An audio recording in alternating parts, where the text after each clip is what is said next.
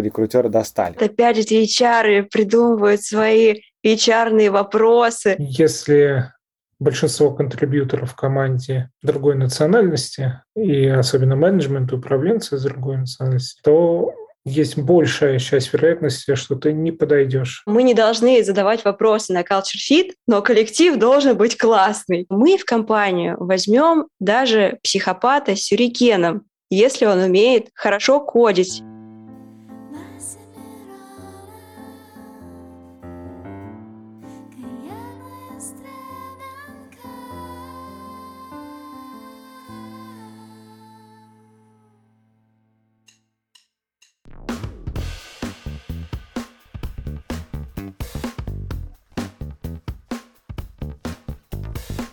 Всем привет! Это подкаст «Карьерная стремянка». Здесь мы обсуждаем карьерную ориентацию, дезориентацию, деградацию и прочие акции, которых пока еще нет классификации психических расстройств. С вами я, Василий Миронов.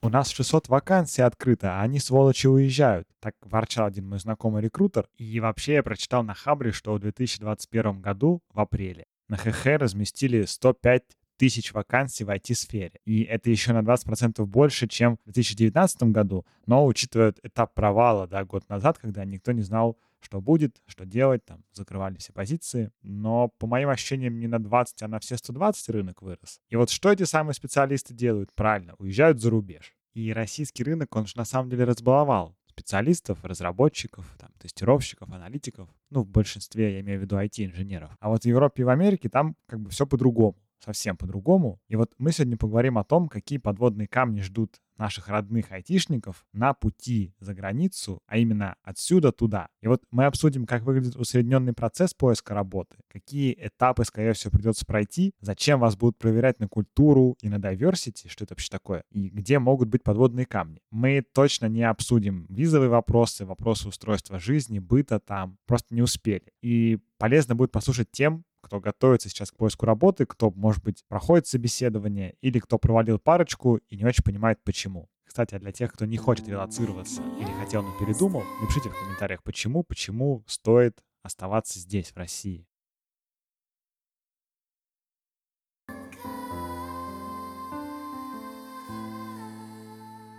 Всем привет еще раз. Сегодня у нас такая интернациональная тусовка получилась.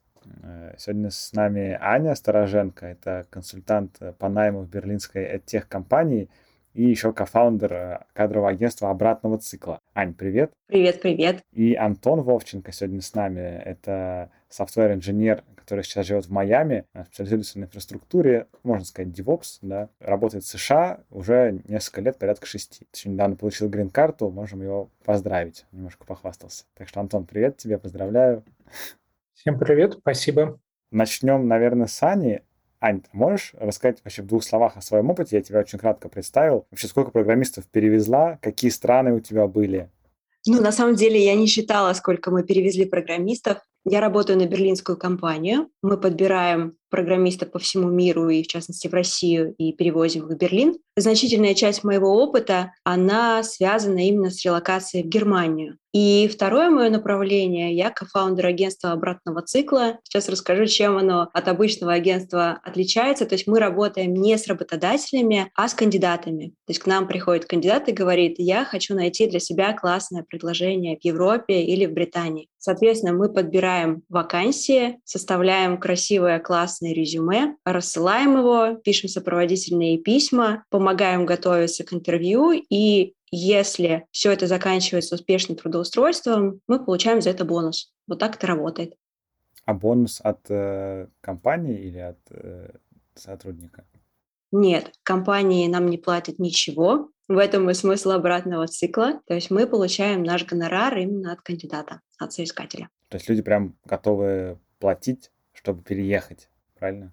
Мы э, делаем очень большую подготовительную работу, отправляем огромное количество откликов и писем для того, чтобы люди нашли не просто какое-то предложение да, и уехали в первую попавшуюся компанию, а нашли именно классное предложение по душе с хорошим зарплатным предложением. То есть уехать на что-то действительно стоящее. Угу. Понятно, круто. Слушай, Антон, так вот немножко ворвусь. А у тебя, если в двух словах, что-то похожее было, потому что ты сейчас тоже, мне кажется, удивился, или у тебя совсем другой был, совсем был другой flow, даже не flow поиска, а вот э, как ты переезжал, пользовался каким-то агентством? Нет, э, переезд э, в Америку, в Соединенные Штаты возможен только со спонсорством стороны работодателя. Ну или ты уже являешься гражданином Соединенных Штатов или держателем так называемой грин-карты. В остальных случаях у тебя должен быть спонсор для H-визы или для трансфера внутри компании. Это мой случай. Я устроился работу в Санкт-Петербурге, филиал компании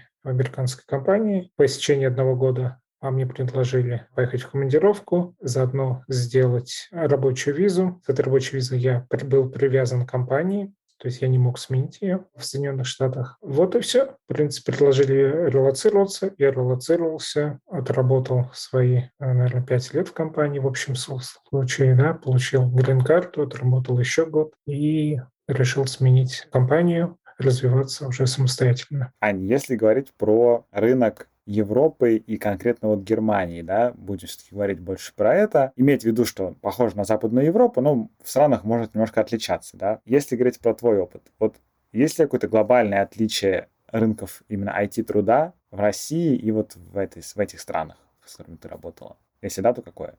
Рынки, конечно, очень сильно отличаются. Российский рынок нагретый, наверное, никто не удивится огромная конкуренция за кандидатов. В Европе ситуация немножко другая, там кандидатов больше. В Европу переезжают ребята со всего мира. В частности, мы в Германию собеседуем инженеров из Пакистана, Индии, со всей Европы, из Южной Америки. То есть там довольно большая конкуренция. Конкуренция, имеешь в виду, среди кандидатов? Да, конкуренция среди кандидатов. А рекрутерам легче в таком случае закрывать вакансии? Ну, то есть, типа, легче быть рекрутером в Европе, там, в Германии или в России?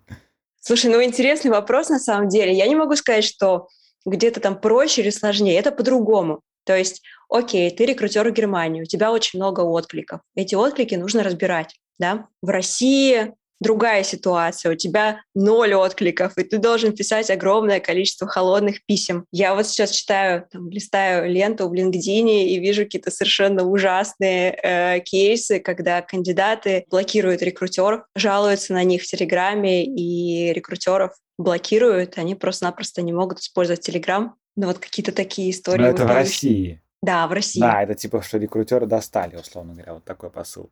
Да, да, вас много, а я один. Эля, ты сейчас о чем говоришь?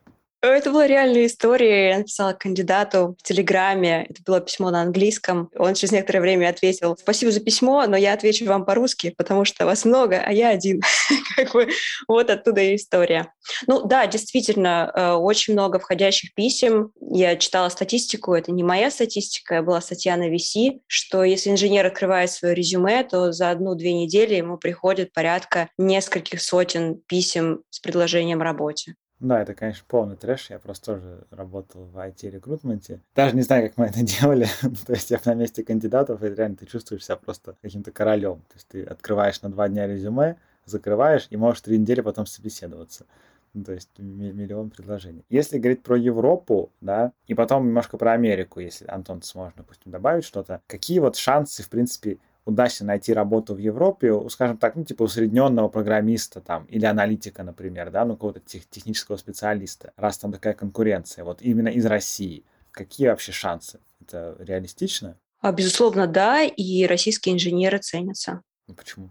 Я думаю, что у ребят хороший технический уровень, хорошая у нас все-таки программистская школа, но, тем не менее, очень много хороших, талантливых программистов и в Индии, и в Южной Америке. То есть я не могу сказать, что где-то программисты лучше, а где-то они хуже. То есть везде есть классные, крутые ребята если там такая большая конкуренция, то типа есть ли смысл туда вообще соваться, и там только лучшие из лучших из лучших туда попадают? Или нет? Или это просто вопрос упертости и, условно говоря, желания? Со временем найдешь предложение. А, конечно, есть смысл, если хочется переехать, если хочется жить в Европе, потому что если сравнивать объемы и емкость рынка, тот же самый европейский рынок, он в 100 раз больше российского, израильский рынок в 14 раз больше российского, то есть вакансий гораздо больше. То есть да, надо пробовать, надо откликаться, пробовать, собеседоваться, mm-hmm. если очень хочется переехать туда. То есть не только там лучшие из лучших. А вот, Антон, замечал ли вообще, то есть какой, какой шанс найти работу в Америке, будучи российским техспециалистом? Тоже это только лучшие из лучших, или это просто вопрос выбора, желания, упертости? Здесь большой рынок, но здесь есть один нюанс. Здесь котируется только опыт внутри Соединенных Штатов и Канады. То есть, э, если ты топ-талант,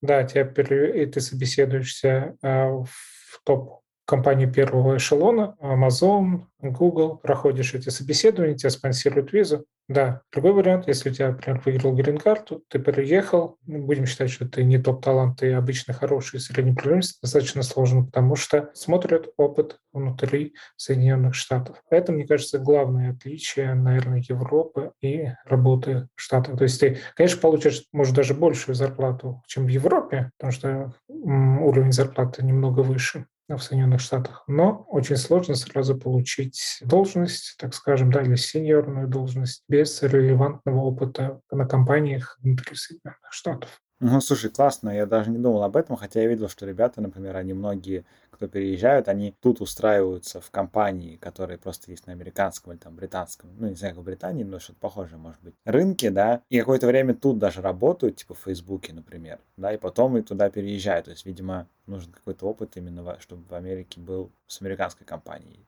Я думаю, это и опыт, и, как я уже раньше говорил, это виза, тип визы. То есть это трансфер внутри компании. Нужно проработать один год, чтобы получить возможность на возможность перелоцироваться по данному типу визы. Окей. Смотри, Ань, тогда еще такой маленький вопрос. А сколько в среднем интервью, допустим, на инженера проходит там, на одно закрытие? Это как-то можно посчитать? То есть, если такой большой спрос, может быть, там, вакансии закрываются, типа, открыли завтра, и через неделю уже человека нашли.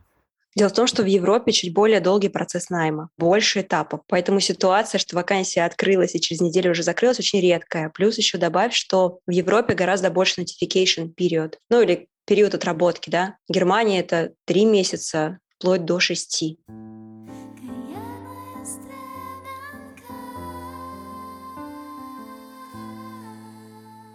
А можешь рассказать про такой усредненный flow процесса собеседований? Мне просто нравится слово flow, да, я его часто говорю. Ну, типа, процесс, короче, собеседований вот от момента, как открыли вакансию в компании, до момента, как человек вышел. Поделиться самой актуальной информацией, которая сейчас у тебя есть, там, допустим, на примере каком-то последнем, что-нибудь такое. Я могу рассказать э, о flow э, немецкой компании, с которой я работаю. Этапов чуть побольше. То есть обязательно есть первое HR интервью, HR-call, где мы узнаем какие-то общие моменты по поводу планов работника, где он сейчас находится, актуальная ситуация. Потом э, многие европейские компании, я заметила такую тенденцию, они дают тестовое задание. То есть мне кажется, что в России уже все компании айтишные, они ушли от практики тестовых заданий. Ну, просто банально на перегретом рынке их никто не будет выполнять. В Европе тестовые есть. Ну, как правило, естественно, они небольшие, это не кусок какой-то кода, который можно загрузить в прод, это маленькая задачка на 1, там, 2-3 часа. Потом техническое интервью, но форматы тоже могут быть совершенно разными. То есть это может быть парное программирование, например. И Отдельная группа собеседований — это собеседование на Culture Fit, насколько кандидат соответствует культуре компании. И интересная штука, я когда готовилась к этому подкасту, вычитала про новую тенденцию. Сейчас есть интервью Culture Add, то есть add как добавить. То есть важно не только, как человек сочетается с культурой компании, но и что он привнесет с точки зрения процесса, с точки зрения технологий, Окей. Антон, а как в твоем опыте в США что-то подобное вообще есть? Или там совсем все по-другому? И да, и нет. Разный уровень компании, разная специфика собеседований. Но в последнее время, как я уже говорил, компаний первого эшелона, примерный flow, как ты говоришь. Немножко похоже, но, естественно, нет никакого технического задания, домашней работы. Все проверяется в рамках собеседования HR, то есть это researcher а, для того, чтобы статус рабочей визы выяснить, настроение кандидата. Второй этап – это один-два э, фон скрин интервью, так называемые, а по полчаса, максимум 45 минут, где или на задачи на программирование, на алгоритмические задачи. Если говорить про работу инфраструктурного инженера, то собеседование по операционным системам, network и прочее, прочее, прочее, все, что связано с инфраструктурой. После этого, после прохождения этих двух этапов, если ты прошел, ты уже двигаешься так называемый on-site. В данный момент это виртуальный on-site интервью, но обычно ты приезжаешь в офис, компания спонсирует тебе перелет, и ты проводишь весь день порядка 5-4-6 собеседований, плюс ужин, или завтрак, или обед, в зависимости от расписания, в который, кстати, вмещается, наверное, такая беседа, culture fit, behavior интервью, поведенческие интервью. Вот после этого ты ждешь результата. В большинстве случаев, э, если ты не пришел, тебе просто не звонят. И рекрутеру ты не достучишься. Вот такая вот есть особенность у большинства компаний. В компаниях поменьше я встречал еще некие задания, технические задания, которые не дают на выполнить. Но мне кажется, что топ-инженеры, за которыми охотятся, этого делать не будут, потому что это не принято в больших компаниях, которые платят большие деньги. Почему заданий нету? Потому что тоже рынок э, кандидата нагрет или, или, или просто неэффективно? Конечно, э, стоимость, я думаю, работы интервьюера тоже, который будет проверять это задание, нужно учитывать. И у них, наверное, нет никакого желания смотреть чужой код э, даже в рабочее время, но мне кажется, что это уже давно такая тенденция сложилась, э, что нет никакого технического задания, только ансайт. Сейчас это виртуальный ансайт, да, когда ты весь день сидишь в зуме и собеседуешься, программируешь, там, четыре задачи, там, поведенческое интервью с менеджером, поведенческое интервью еще с кем-то. Вот, вот так вот. Окей. Ань, я тут себе прям выписал по пунктам и буду сейчас тебя мучить по пунктам, что вообще где есть. Вот получилось у нас HR call, да, в Европе, потом тестовое задание тоже часто, ну, берем что, не всегда, но часто. Потом тех интервью в разных форматах, третий пункт. И потом culture fit интервью, и еще может быть какой-то culture ad, да, окей. Вот, допустим, 4 получилось, да. Вот э, HR call, что там надо отвечать, что мне нужно, как мне понравится, короче, рекрутеру, если я вот начинаю общаться с европейской компанией через HR. Отвечать правду. Ну хорошо, а что спрашивают? Что? Ну, обычно это какие-то формальные вопросы. То есть перед тем, как перейти к каким-то серьезным да, моментам, тестовому заданию, техническому интервью, нужно понять вообще, кандидат хочет ли переезжать, интересна ли ему наша сфера, а есть ли у него виза, какие у него планы по переезду, хочет он переехать один или с семьей. То есть такие большей степени организационные моменты. Конечно, можно спросить какие-то вопросики на culture fit, но это какая-то вот совершенно небольшой процент этих вопросов. Окей, okay, то есть какие-то формальные вещи. То есть каких-то софт-скиллов вы не проверяете на первом созвоне? Мы иногда спрашиваем по поводу workflow, по которому хотелось бы работать, как комфортнее работать самостоятельно или в команде. Ну вот какого-то такого рода вопросы. А зачем? Ну, то есть, типа, цель. Вот я просто пытаюсь понять, да, там вопросы могут разниться, но цель этого HR-кола — это скорее узнать must-have формальные, не знаю, как назвать, пункты. Ну, то есть, да, что вот может, не может, там подходит, не подходит, именно вот по каким-то документальным там вещам. Да, то есть это не что-то глубокое или как? Да, все верно. То есть там нет каких-то очень глубоких вопросов.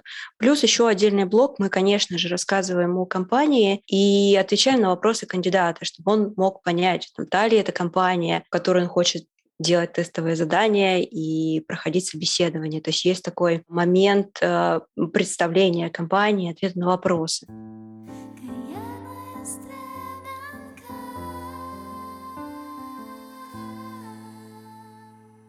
Ну, у каждого уважающего себя подкаста должна быть рекламная пауза, но у меня вместо рекламной паузы будет бонус из Праги. Казалось бы, да, Прага, Берлин, какая разница? Но нет, разница есть. Я немножко пообщался с Кириллом, он занимается тоже IT, но со стороны аналитики. То есть не инженер, а аналитик продукта. И я немножко удивился тому, что он сказал про поиск работы из России в Чехию, но давайте послушаем.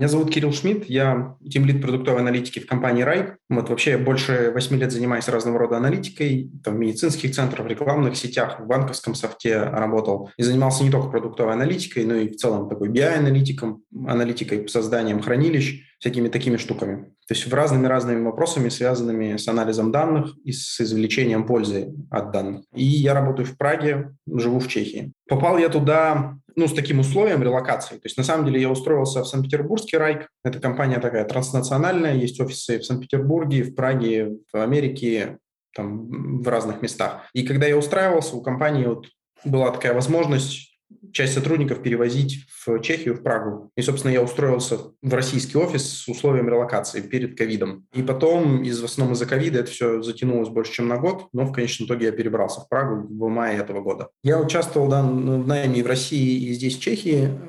Здесь также по IT-специальностям это рынок работника. Работников не хватает, поэтому работодатели их ищут. Такая интересная особенность, что в основном на рынке труда в IT не чехи, ну то есть чехи не доминируют по национальности, а скорее это вот такой все подряд из всех разных мест.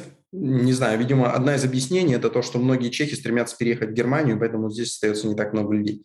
Ну, видимо, это некий такой тренд, что в Германии в среднем зарплаты выше, Хотя в Прагу приходит все больше и больше крупных компаний, открывая здесь офисы. Я думаю, что ситуация начнет меняться. Вот недавно Яндекс, например, в Чехии открыл в Праге офис. А, как пример. Ну вот мы открыли офис в Праге, крупные э, разные IT-компании открывают разные позиции здесь. Еще другая ситуация, с которой мы сталкиваемся, что нам кажется, что кандидаты в среднем слабее, чем в России. По крайней мере, в Питере и Москве мы могли найти больше кандидатов, которые нас устраивали даже на уровне первичного собеседования. То есть нам здесь труднее найти людей, которые прошли наш базовый скрининг. Вот, в этом есть тоже такая трудность. Поэтому кажется, что люди, кто здесь работают, не являются какими-то суперзвездами по сравнению с людьми, кто работает в России. Значит, с релокацией это немножко более сложный вопрос, потому что релокация означает процесс для работодателя более замороченный. Он должен сначала продемонстрировать, что он не может найти сотрудника в Чехии, соответственно, ему нужно вписаться в определенный процесс с Министерством э, внутренних дел, обозначить эту вакансию, что ему нужен внешний какой-то специалист, продемонстрировать, что он здесь не может ее найти, э, опубликовать на сайте, что эта вакансия существует, и вот через какой-то процесс протащить э, человека. Плюс еще сама релокация означает определенные труд, трудзатраты и деньги, визы, подача документов, плюс на фоне ковида это задержки процессов ну, с точки зрения просто самого консульства, что оно довольно медленно обрабатывает все документы, периодически встает на холд из-за ковида, то есть они просто ничего не принимают. Поэтому перевести человека из-за границы гораздо дольше и дороже, чем попробовать найти здесь. И это вот ну, такой как бы трейдов. Может быть, это потихонечку начнет меняться, когда ковид станет поменьше, это станет, наверное, полегче. Но, правда, вот действительно то, что больше кандидатов в России, это плюс, из-за чего про это мы периодически думаем, и каких-то кандидатов все-таки берем с России.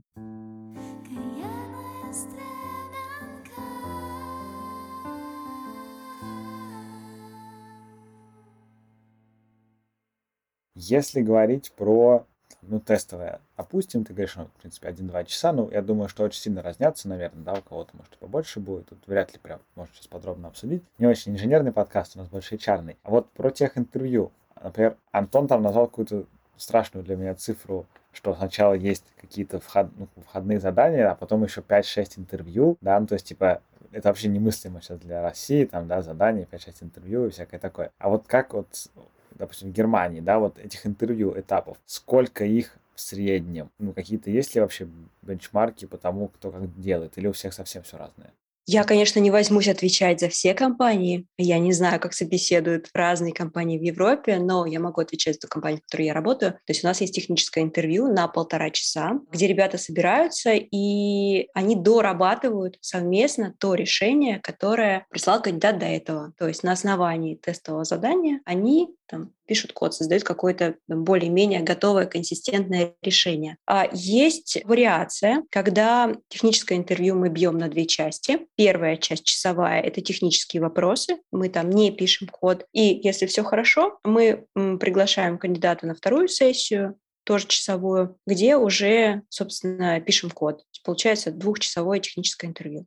После этого вы уходите думать, ну, там, разработчики, да, с каким-то фидбэком возвращаетесь, получается, чтобы пойти на culture fit или не пойти, да. Что за страшное такое culture fit вообще, да? Давайте обсудим.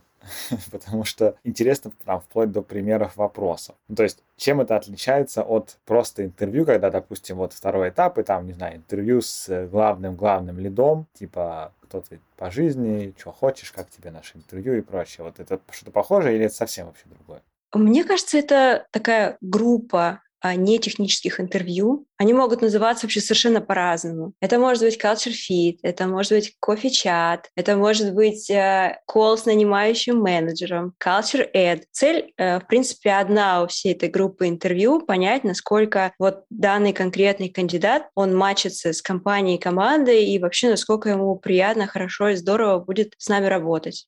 Тогда зачем такое сложное название culture fit? Типа вот в российских компаниях тоже есть там типа, техническое интервью и, допустим, какое-нибудь интервью там с тем лидом, да, и тут ну, слово culture не используется. А я вот не только слышал от тебя, от Culture Fit, да, от многих ребят. И оно как бы вроде, ну, там, может быть, не важнее, но точно там 50% успеха несет. И вот какие могут быть вообще вопросы и как себя нужно вести? Тут зависит вообще от ценностей компании, да. То есть, например, Э, если это стартап какой-то маленький, то, скорее всего, ценностью будет скорость деливери, да, насколько быстро программист пишет код. Если это какая-то процессная большая компания, наверное, здесь большей ценностью будет следование процессам. И цель как раз этого culture fit интервью — понять, та культура, которая есть в компании, она соответствует пожеланию кандидата или не соответствует. То есть вот в этом основная идея, на мой взгляд.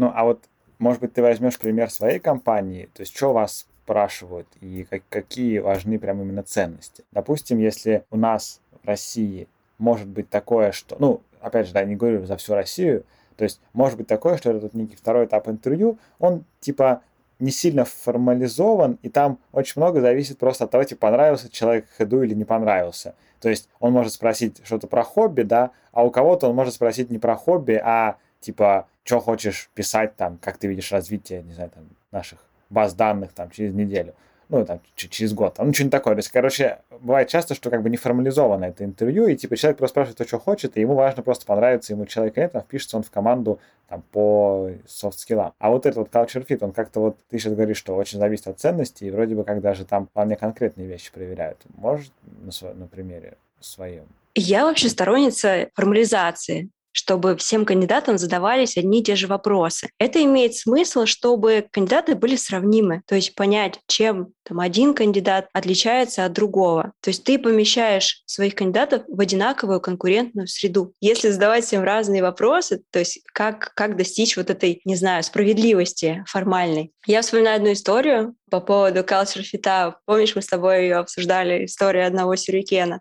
Ну-ка, я помню, но напомню ее всем.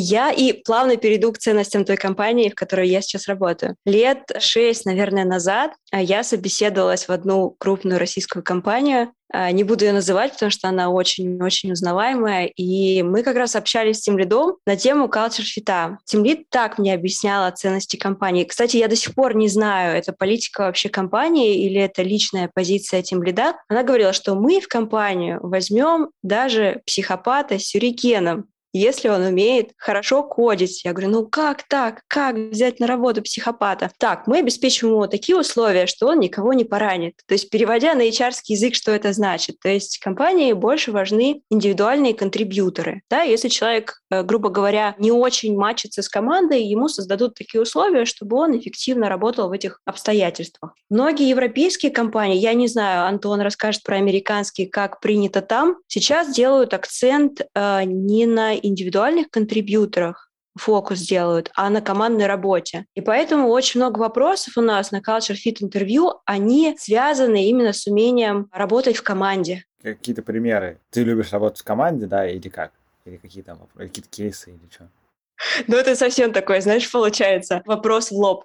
Ну, давай так. Наверняка у вас не два вопроса, там, а, не знаю, 10. Вот ты можешь спалить каких-нибудь два, например, просто чтобы понять, как бы, как могут проверять умение работать в команде, потому что это действительно не для всех актуально. Ну, то есть не, не всем об этом думают вообще. Ну, например, интересно, как человек решает конфликтные какие-то моменты, да, конфликтные вопросы в команде. Можно спросить о опыте, был ли опыт какой-то сложной конфликтной ситуации, ситуации несогласия на работе, когда вам приходилось убеждать в чем-то своих коллег или убеждать в чем-то вашего руководителя. То есть мы смотрим, задавая этот вопрос, насколько человек вообще склонен к компромиссу, как он решает эти сложные кейсы. Ну вот как вариант, например. Или можно спросить по поводу культуры обратной связи, привести пример позитивного, негативного фидбэка. Я вот чувствую, говорю об этих вопросах и вспоминаю, что наши программисты, это российские, ненавидят все эти culture fit интервью. Да, по поводу ненависти к таким вопросам, давай перейдем. И сначала у Антона спросим. Слушай, Антон, вот ты говорил, там, это можно называть там кофе-брейк, что-то такое, да? Это как-то вообще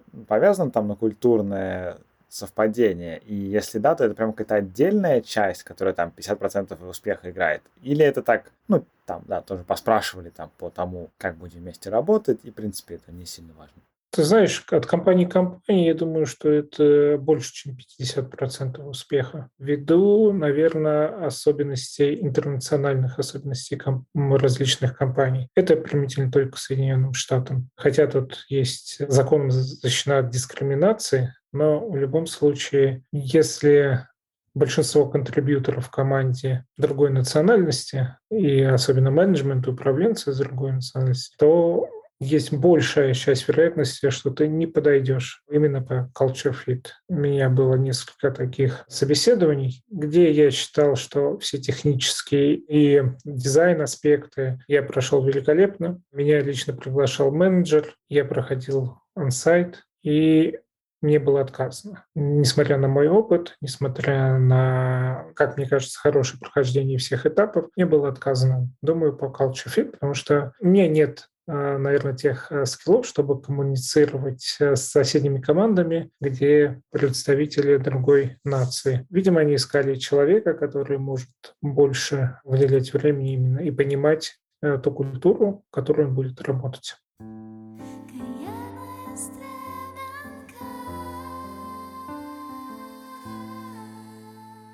Слушай, да, тут, наверное, всем нужно почитать какие-то такие вот э, полезные штучки. Чем отличаются в общем, коммуникации в разных культурах. Я сегодня статью из Netflix, короче, менеджера наткнулся. Никогда об этом не думал, работая в России, да. Но так вот, слушая, собирая фидбэк, я потом как-то вспоминаю, что немножко учился в Финляндии, нас тоже этому учили. Я думаю, блин, да какая разница, типа, ну люди же над одной и той же задачей работают. То есть, типа, не сильно зависит. Думаю, почему такое большое внимание придается отличиям вот именно национальных традиций, коммуникаций или как-то там, не знаю, особенностям. Но вот ты говоришь, что достаточно большую роль может играть. Если ты не знаешь э, некоторых национальных особенностей азиатских стран, ты будешь неэффективно взаимодействовать между командами, тем более с менеджерами. Поэтому твой прогресс и твоя производительность твоя тем более как тем лида или как менеджера команды, будет очень низкая.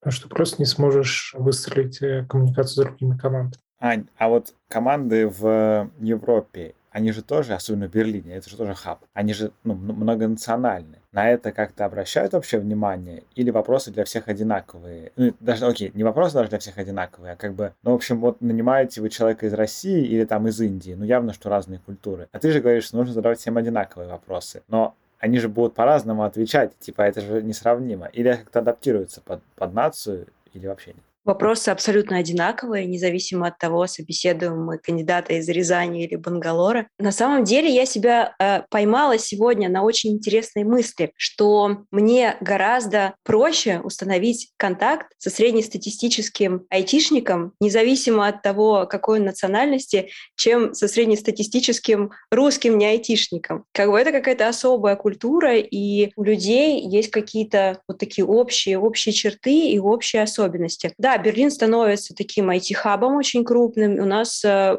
максимально многонациональная команда. То есть, короче, есть особая нация IT-инженеры, походу. Окей. Да, да. Да, и когда многонациональные команды, здесь, э, я согласен, да, нет никаких проблем. Но когда у тебя есть доминирующая национальность, вот тогда, возможно, начинаются проблемы, и те, твоя подготовка culture fit может э, пойти прахом, потому что ты узнаешь, что ты собеседуешься в итоге все собеседователи у тебя другой нации, и у них есть специфические особенности, которые, если ты хочешь попасть в компанию, нужно учитывать. Угу, то есть, короче, вся эта унификация кандидатов тогда не работает если есть. Ну, конечно, грубо говоря, если у менеджера, не знаю, есть любые национальные, ну, вообще любые ожидания личные, там, да, неважно, национальные, национальные, то, конечно, он всю унификацию как бы плевал на нее и будет там, по своим каким-то меркам оценить. Это, мне кажется, такой фактор человеческий, который нельзя предугадать заранее. Окей, слушайте, все инженеры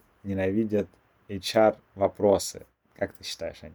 Я сталкиваюсь, да, с такой точкой зрения, что вот опять эти HR придумывают свои HR вопросы. Но на самом деле я вообще открою огромную такую тайну, да, что это не HR придумывают э, эти вопросы. То есть, как правило, запрос на то или иное интервью, он идет вообще от бизнеса, на измерение тех или иных параметров. HR, по сути, исполнитель и экзекьютор. Мне, как HR, выгоднее всего взять кандидата, нанять его и сидеть радоваться. Все, абсолютно. То есть мне какие-то дополнительные хитрые этапы не нужны. То есть, как правило, это, если у вас есть какие-то этапы интервью, как правило, это запрос от бизнеса. Ну, а как же ты за качество можешь отвечать? Типа нанять-то можно кого кого угодно, но ты же как-то вот quality.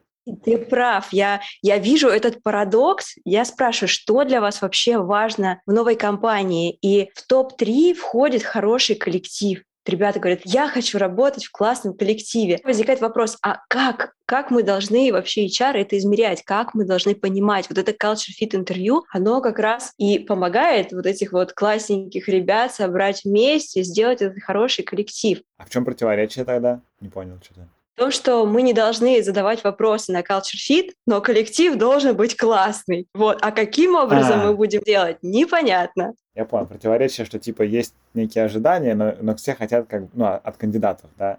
Но никто не хочет, чтобы его проверяли на соответствие этим же ожиданиям. И, возможно, эти ожидания есть и у него, и, ну, и от его работодателя такие же. Ты не замечала ли, относится ну, не то чтобы прям с презрением, я не думаю. Ну, это бывает, наверное, такое, но это, скорее всего, прям просто зависит от характера человека. Ну, так вот, да, с таким, может быть, немножко скептицизмом к HR-вопросам. Это только российские или там русскоговорящие программисты, или вообще, в принципе, все? И к тебе, Антон, такой же вопрос, если актуально будет.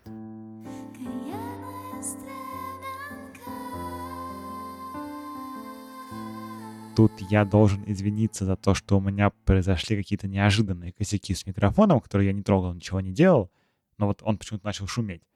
И сейчас, возможно, немножко изменится звук.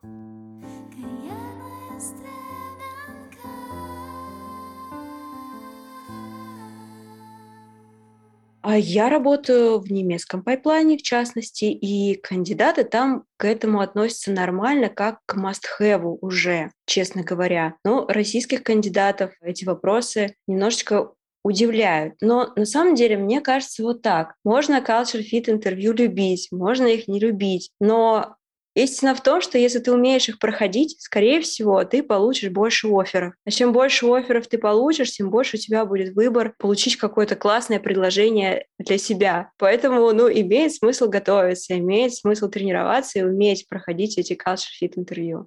А как готовиться-то? Как тренироваться? Вот что, что нужно уметь-то? Ну, по твоему мнению, понятно, что это не всеобъемлющий ответ, но вот как готовиться там к инженерному интервью, не знаю, по там типам данных, я представляю, да, типа, что делать вот с этим.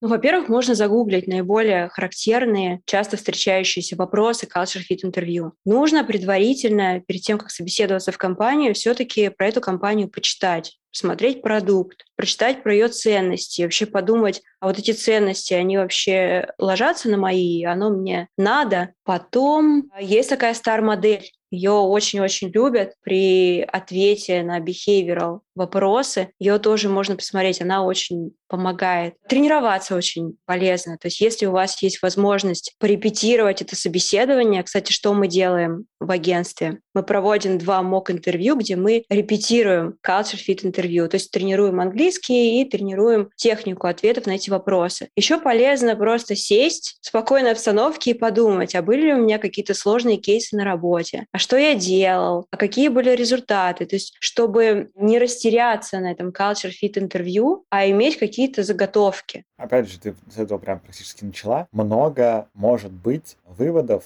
сделано кандидатом, если он действительно изучит продукт и изучит ценности компании, и это реально могут спрашивать, ну, как-то проверять, да, то есть это прям важно. А в России нормальная ситуация такая. Ты созваниваешься с кандидатом, он говорит, знаете, у меня огромный, огромный, огромный поток звонков и писем от HR, я, к сожалению, не прочитала ничего о вашей компании. Расскажите, пожалуйста, чем она занимается. У нас это, в принципе, нормально. А в европейских компаниях такое, к сожалению, не прокатит. То есть любят кандидатов, которые готовятся, которые читают о компании, которые знают о продукте. Ну, то есть смотри, Вась, когда у тебя большой inbound, когда у тебя большой поток кандидатов, которые заинтересованы в твоей компании. Естественно, они готовятся, естественно, они читают, естественно, они мотивированы на данную конкретную компанию. Поэтому, чтобы быть э, в этих условиях конкурентным, тоже надо готовиться, тоже надо читать. Но вообще для себя полезно, когда ты ищешь работу. Ты посмотрел на сайт компании и думаешь, а какие вообще тут есть челленджи? Мне вообще туда нужно? Что мне это вообще компания даст в моей жизни, для моей карьеры? Ну, банально полезно, с моей точки зрения. Окей, а как в Америке, Антон, сталкивался ли с таким, что важно вот именно знать ценности продукт, спрашивают ли это? Или как вот в России сейчас, типа, окей, нормально умеешь разговаривать, вроде созвонились, вроде задачки решил, быстрее выходи, а иначе там завтра уже 5 офферов получишь. Хороший вопрос. Если это стартап или компания такой не первого эшелона, да, они спрашивают, мы такие, они обычно себя рекламируют. На первом звонке HR он тебе расскажет о компании. Если до этого была переписка, она, конечно, предложит вакансию, и уже на звонке спросят, удалось ли читать что-нибудь о компании. Зависимо, удалось, не удалось, тебе в любом случае расскажут, еще минут 15 будут рассказывать о компании, ее ценностях, вот, кого они ищут в таком ключе. Мое мнение, что незнание информации о компании не является существенной ролью на рынке Америки в данный момент. Здесь больше похоже на Россию, очень большой демант, где большой рынок, но рынок высококлассных специалистов, наверное, все-таки узок. Вот, поэтому HR раскрывают на это глаза, и компании закрывают на это глаза, когда пропускают кандидата на следующий этап. Угу. Окей, ну, то есть есть какая-то разница? Да, есть, по моему мнению. У меня есть э, кейс э, на американском рынке. Одно, один мой знакомый собеседовался в Snapchat на руководящую позицию, довольно высокую, и у него была тоже батарея этих интервью, и на одном из интервью его спросили, а вы вообще пользуетесь Snapchat, знаете, что там вот, для чего он и что там можно делать? И он, к сожалению, ничего не смотрел, Snapchat видел вообще первый раз, и да, он не прошел, после этого интервью ему отказали. Ну, тут тоже важно, как бы, что за позиция, да, условно говоря, если это история про чисто разработку, ну, значит, да, значит, у компании просто есть необходимость. Если это история не про разработку именно как кодинг, а там, не знаю, продукт, еще что-то там, то, конечно, нужно знать продукт, а иначе как, как ты будешь, типа, двигать? То есть пришел, посмотрел на циферки, конечно, нужно понимать тоже зависит, мне кажется, что позиция была. Да, и рынок инженеров, рынок э, отличен от рынка PM и рынков аналитиков. То есть в Америке совершенно разные подходы, могут быть требования. Как ты же правильно заметил, к примеру, знание о продукте для программы продукт менеджера может быть критически важным. Так же, как, э, например, для аналитиков, потому что у них конкуренция меньше на рынке, там уже можно выбрать кандидата. Вот. Инженера, это, мне кажется, уже стесняется об этом спрашивать, потому что может, наоборот, расстроить кандидата, и он, думаю, пойдет просто в другую компанию собеседоваться. Mm, прикольно. Короче, если брать такие выводы, то смотрите, в России пока что рынок кандидата. То есть он сейчас выбирает. Когда там компании по 600 вакансий открывают в год, то, как бы, естественно, кандидат тут сам выбирает, что делать в Европе, в частности, пока мы говорим про больше Германию, да, рынок все-таки работодателя. А в Америке зависит, но на прям специалистов высокого класса или там выше среднего все-таки тоже рынок кандидата, то есть пытаются не отпугивать, да, а все-таки привлекать. И исключение только для супер крутых компаний, типа там, ну не знаю, какой-нибудь фанк тот же самый, да, у которых, окей, есть там спрос с разных сторон, но все-таки больше компаний, они все-таки стараются привлекать людей, а не то, что там отбирают прям. Вот, какие-то такие выводы примерно. Ну, прикольно, прикольно. А слушайте, а какие-то, может быть, ресурсы вы можете посоветовать для подготовки к поиску работы, ну, допустим, в Европе? Ну, то есть, типа, где вот такие Google есть, да? Есть какие-то, может, проверенные штуки? А я еще думаю по поводу предыдущего нашего вопроса. Ну, возникает ощущение, что э, на европейском рынке э, огромная конкуренция среди кандидатов, да, но все равно европейские компании борются за классных инженеров. Блин, я не, сформи... не сформулировала эту мысль, понимаете? Ну, в чем проблематика? Давай вместе сформулируем. Проблематика в том, что классных инженеров их не хватает нигде. Нигде.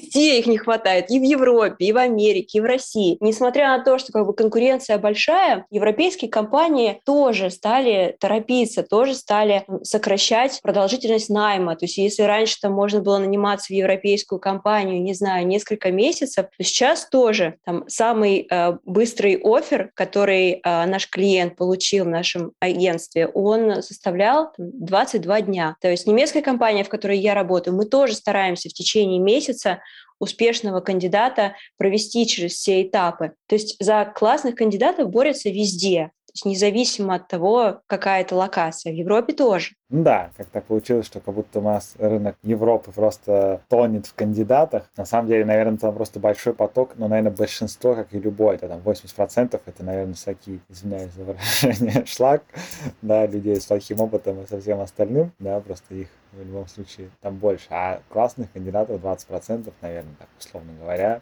их все-таки надо искать мы вот в нашем разговоре не затрагиваем да, сейчас детали, тонкости всяких там не знаю, процессов оформления и всего остального. Это, мне кажется, такая большая сложная тема. Лично для меня немножко скучноватая, да. Мы все-таки хотели поговорить больше про вот содержание внутреннего какого-то отбора. И если вот говорить про ресурсы, да, возвращаясь к этому вопросу, как лучше готовиться? То есть просто гуглить или какие-то есть, не знаю, хорошие форумы или какие-то хорошие, может быть, люди, которые вещают, какие-то блогеры, и, может быть, LinkedIn или какие-то каналы, ну, типа, куда сейчас идти смотреть? Но, на мой взгляд, основной источник вакансий в Европе – это LinkedIn. Искать вакансии, откликаться можно там. Важно при подготовке посмотреть, и можно, и важно посмотреть Glassdoor, почитать отзывы о компании. Потом я всегда рекомендую смотреть карьерный сайт, что вообще компания пишет о себе, как она себя позиционирует. Если вы уже нацелились на какую-то конкретную страну, на какой-то конкретный город, посмотреть различного рода сайты сравнивалки, их огромное количество, чтобы понять, насколько стоит жизнь в этом городе, сколько стоит потребительская корзина, проезд, аренда жилья, чтобы было понимание, сколько денег будет э, уходить на повседневную жизнь. Ну и если вы готовитесь э, к интервью, Culture Fit интервью, я посоветовала бы тоже почитать более подробно про Culture Fit, посмотреть примеры вопросов и, опять же, прогонять, тренироваться.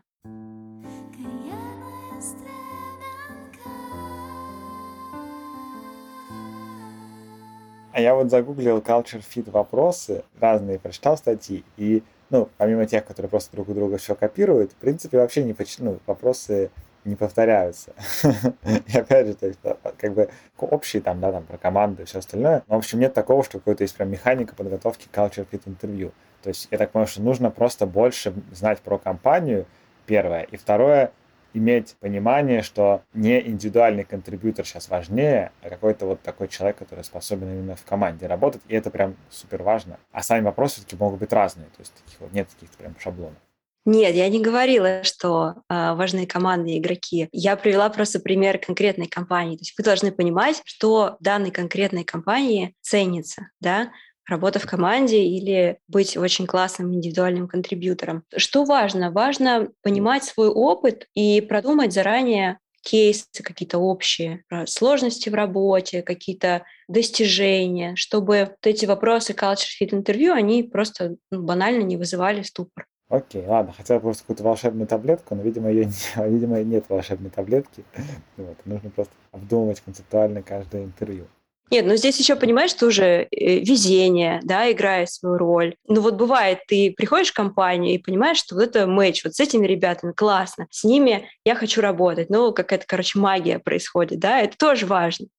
Интересно, конечно, что это, мне кажется, супер сложно прогнозируемо для компаний, которые маленькие или только начинают, там, да, стартапы, где там, допустим, их там до 30 человек. То есть, когда у них культура только склад, ну, складывается, то есть, есть какая-то культура, типа, да, может быть, такая на личных отношениях построены, как обычно в маленьких компаниях, да. И вот, мне кажется, сложно готовиться к culture fit интервью, если компания только начинает, и нет про нее, там, не знаю, книг, может быть, даже карьерного сайта нет. Я думаю, что далеко не у всех есть карьерный сайт. Это, конечно, вообще ну, как повезет. Я думаю, у таких компаний просто нет culture fit интервью. Ну, надеюсь. То есть ты приходишь на одно собеседование, проверяют технические скиллы, и, о, этот чувак нам подходит, все, мы с ним работаем. Это тоже определенная культура. Если вам нравится работать в таких компаниях, то надо идти в такие компании. Да, я хотел бы, наверное, все-таки не согласиться. А на Culture Fit в маленьких компаниях в основном проверяют в зависимости от того, им нужен командный игрок или индивидуальный контрибьютор. Вот, и на это ориентированы все вопросы поведенческого интервью. Вот. Но в любом случае, наверное, в 90% компаний, которые я собеседовался, тип вопросов был следующий. Расскажите о своем успешном последнем проекте, какой был ваш вклад, как вы этого достигли, в чем критерии успеха. Расскажите о самом большом вашем провале, как это случилось, какие выводы вы из этого сделали. И вопросы на взаимодействие с членами командами и с менеджерами и по разрешению конфликтов. Всегда вот этот перечень вопросов был на поведенческом интервью в той или иной форме. Поэтому всегда, придя на собеседование, нужно знать, о каком своем кейсе ты будешь рассказывать как успех, о каком как э, провал, и что ты, главное, ты должен показать, что ты себя извлек из этого провала ну, для того, чтобы улучшить себя как инженера или как там менеджера. Согласен. Единственное, правда, что мне кажется, это может быть стать скучным таким, да, ну, то есть, типа, эх, опять там сотый раз рассказывать про свой кейс, могли бы что-нибудь интересненькое придумать. Но, видимо, такие правила рынка. Все прям, как, как вот, как настоящий DevOps, нужно все автоматизировать, автоматизировали интервью, придумали одни и те же вопросы, и, в принципе, во всех компаниях их задают. Так что, ребят, коллеги HR, если вы в Америке сидите, нас слушаете, то не брезгуйте какими-нибудь нестандартными вопросиками, потому что все вот эти вот истории про свой кейс, я тоже их просто спрашивал, как бы, да, это же не новость. Я понимаю, что, наверное, кандидату 50 раз там отвечать на это неинтересно. Ну, как бы, куда деваться? Окей, ребят, спасибо большое, мы достаточно много тем обсудили, как бы в каждую, мне кажется, можно копать, и даже хочется. Вот, но мне кажется, мы сейчас умрем, если будем до подробностей договариваться. У нас еще очень интересно получилось, что там у Антона вообще там совсем другое время. У нас там с Саней российское. Спасибо, что поделились. Давайте мы попробуем какой-нибудь дать один маленький совет от каждого. Вот если я хочу устроиться на работу в Европу и в США, один маленький совет, да, чтобы там не вписывать сейчас там учите то, учите все, учите это. Прям вот что самое главное, как вы считаете, с чего нужно начать? Вот я сейчас прозвучу как зануда вообще, но надо готовиться. Как отличница, да, прозвучала. да, действительно. Надо готовиться действительно, чтобы найти классное предложение для себя. Окей. Мое мнение, что поиск работы – это как твоя пол, это full time твоя работа. И как только ты начинаешь готовиться, тебе нужно уделить как минимум несколько часов в день для подготовки. Я согласен с Аней, что надо готовиться, но для того, чтобы готовиться, нужно желание, потому что ты будешь работать во время подготовки на двух работах. Короче, совет от тебя найти вот эту вот мотивацию. То есть имеет смысл что-то искать, и по-хорошему ты можешь найти, только если ты реально хочешь, а не то, что там типа открыл и думаешь, там как-нибудь на лайте это все пройдет. Спасибо, поэтому... Нужно очень хотеть. Угу. Хорошо. Спасибо, ребят, что пришли. Желаю спокойной ночи, Ане, и неспокойной ночи Антону. Потому что Спасибо. Еще не, еще не ночь. Спасибо. Пока-пока.